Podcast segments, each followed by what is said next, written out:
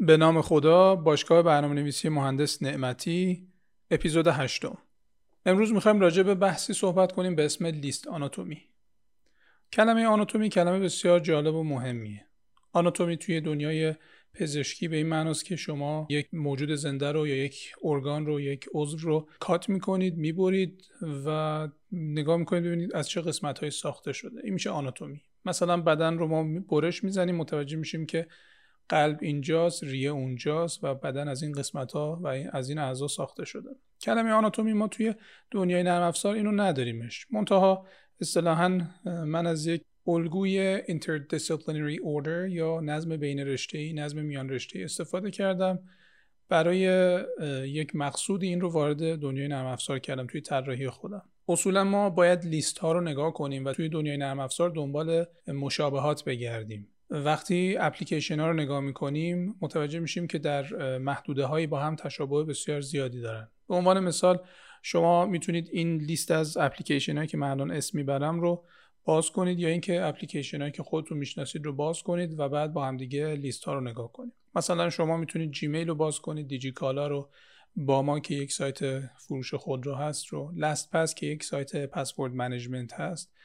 اگر دسترسی دارید به Azure Microsoft storage container اش رو باز کنید یه storage container ی که توش blob باشه Google Contact رو باز کنید و یا کلا هر اپلیکیشن تحت وبی یا حتی اپلیکیشن موبایلی که می‌دونید لیستی از آیتم ها رو می‌خواد به شما نمایش بده اون لیست رو نگاه کنید. ما مستقیم میریم سر اصل مطلب. لیست از یک UI تشکیل شده که اون UI یک data یی رو اون پشت می‌گیره از یک جایی از یک data source ی معمولا اگر وب باشیم از یک API می‌گیره اون data رو و بعد نمایشش میده. UI لیست از این قسمت ها تشکیل شده. یعنی اگر شما می‌خواید یک لیستی از آیتم ها رو نمایش بدید عمدتا UI شما باید این قسمت ها رو در خودش داشته باشه. لیست از list actions تشکیل شده. list actions قسمتیه که توش آیتم هایی قرار دارن اکشن هایی قرار دارن که مربوط میشن به کل لیست مثلا من اگر بخوام یه آیتم اضافه کنم این یه list action ه اگر بخوام خروجی اکسل بگیرم این میشه یک list action. اگر بخوام چند تا آیتم رو که انتخاب کردم همزمان با هم پاک کنم میشه یک list action. هر list actions می‌تونه چندین list action داشته باشه. در واقع قسمتی که اکشن های مربوط به یک لیست اونجا قرار می‌گیرن از یک یا چند اکشن تشکیل میشه و اون اکشن ها cardinality دارن. به این معنا که بر اساس تعداد آیتم های انتخاب شده می‌تونن نمایش داده بشن یا مخفی بشن و یا اینکه disable enable بشن. به عنوان مثال من اگر 5 تا آیتم رو انتخاب کردم می‌تونم مثلا اونجا دکمه حذف رو ببینم. اما اگر فقط یه آیتم انتخاب شده کنار دکمه حذف می‌تونم دکمه ویرایش رو هم ببینم. در ادامه لیست search می‌تونه داشته باشه. معمولا شما برای یه لیست می‌تونید search بذارید که کاربر اگر خواست search انجام بده و اون search رو یه سری از property ها یا ستون ها اعمال میشه و انجام میشه. لیست می‌تونه فیلتر داشته باشه. فیلترها عموما bundle search محسوب میشن. search های از پیش آماده محسوب میشن. مثلا من توی لیست دانش آموزا می‌تونم فیلتر دانش آموزای برتر رو داشته باشم که با یک کلیک بتونم اونا رو انتخاب بکنم. یا مثلا بر اساس شهری که توش ثبت نام کردن فیلتر انجام بدم بعد لیست معمولا سورت داره. ما می‌تونیم بر اساس پراپرتی های مختلف خصوصیات مختلف آیتم ها اونا رو سورت کنیم. مثلا دانش آموزان رو به ترتیب معدلشون سورت کنیم. اینا میشه قسمت در واقع یه جورای meta لیست. اما خود لیست از آیتم های تشکیل میشه. در قسمت بعدی آیتم ها قرار می‌گیرن و آیتم ها در واقع اینطوریه که چندین آیتم پشت سر هم قرار می‌گیرن. هر آیتم خودش می‌تونه یک سری اکشن داشته باشه. مثلا من توی لیست دانش آموزا پشت سر هم دانش آموزا رو نشون میدم یا حالا با بحث grid system کنار هم نشونش میدم. سه تا سه تا اگر توی وب باشه یا اگر توی موبایل باشه هم اندروید آی یه دونه دانش آموز رو نشون میدم پشت سر هم که scroll بشن. هر دانش آموز می‌تونه یه سری اکشن داشته باشه. مثلا من یه دانش آموز رو می‌تونم حذفش کنم ویرایش کنم اسمش رو معدلش رو حساب کنم state ش رو عوض کنم به اینکه آیا پرداخت کرده شهریش رو یا نکرده و, و موضوعات اینچنین. بعد از اینکه آیتم ها رو رد می‌کنیم pagination داریم. اصولا pagination توی موبایل می‌تونه infinite scrolling باشه که من هر چقدر scroll می‌کنم آیتم های بعدی اتوماتیک load بشن.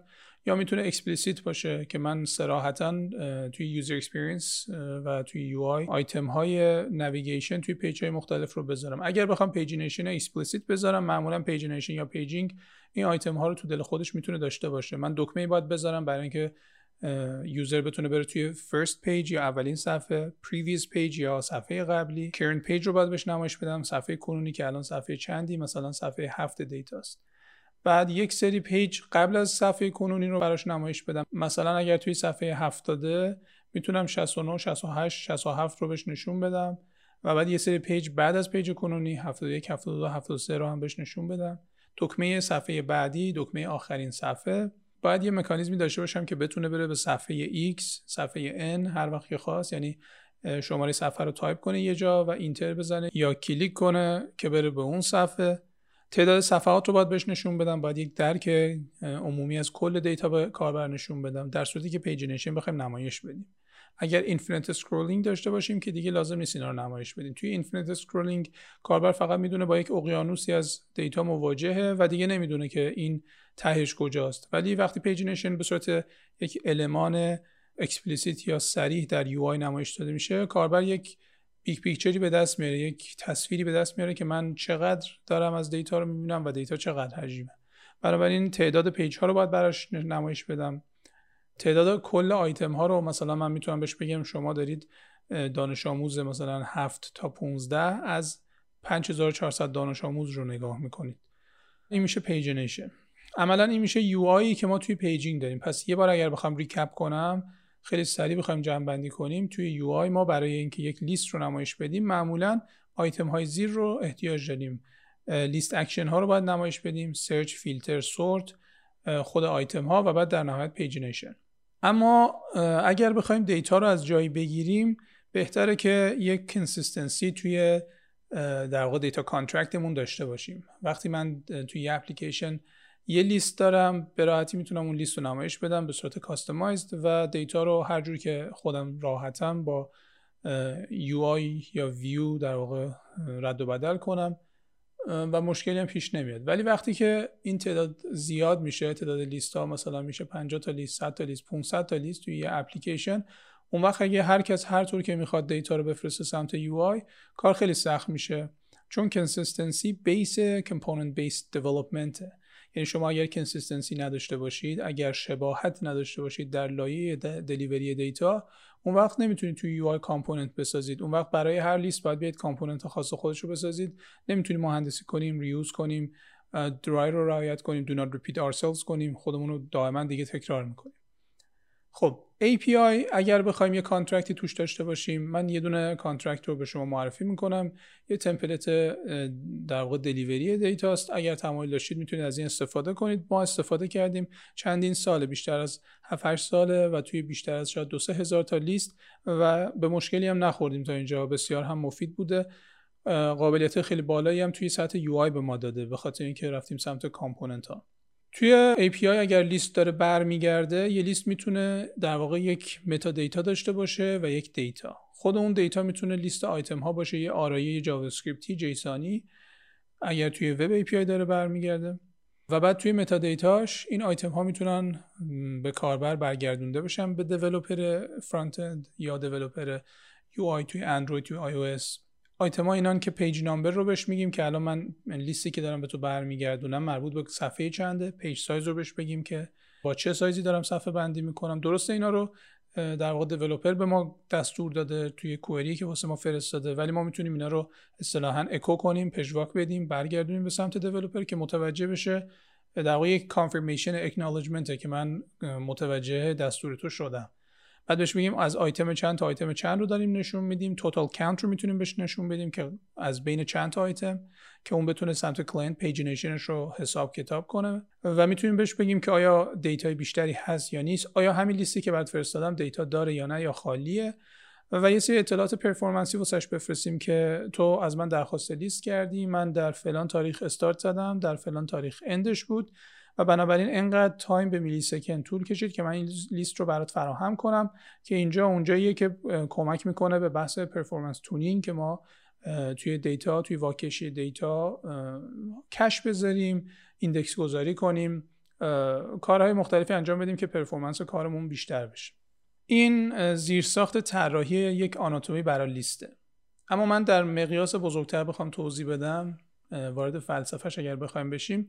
شما به عنوان یک مهندس نرم افزار یا عموما به عنوان یک مهندس در سطح بالاتر باید بتونید توانمندی نگاه ابسترکت یا انتظایی خودتون رو افزایش بدید. به چه معنا؟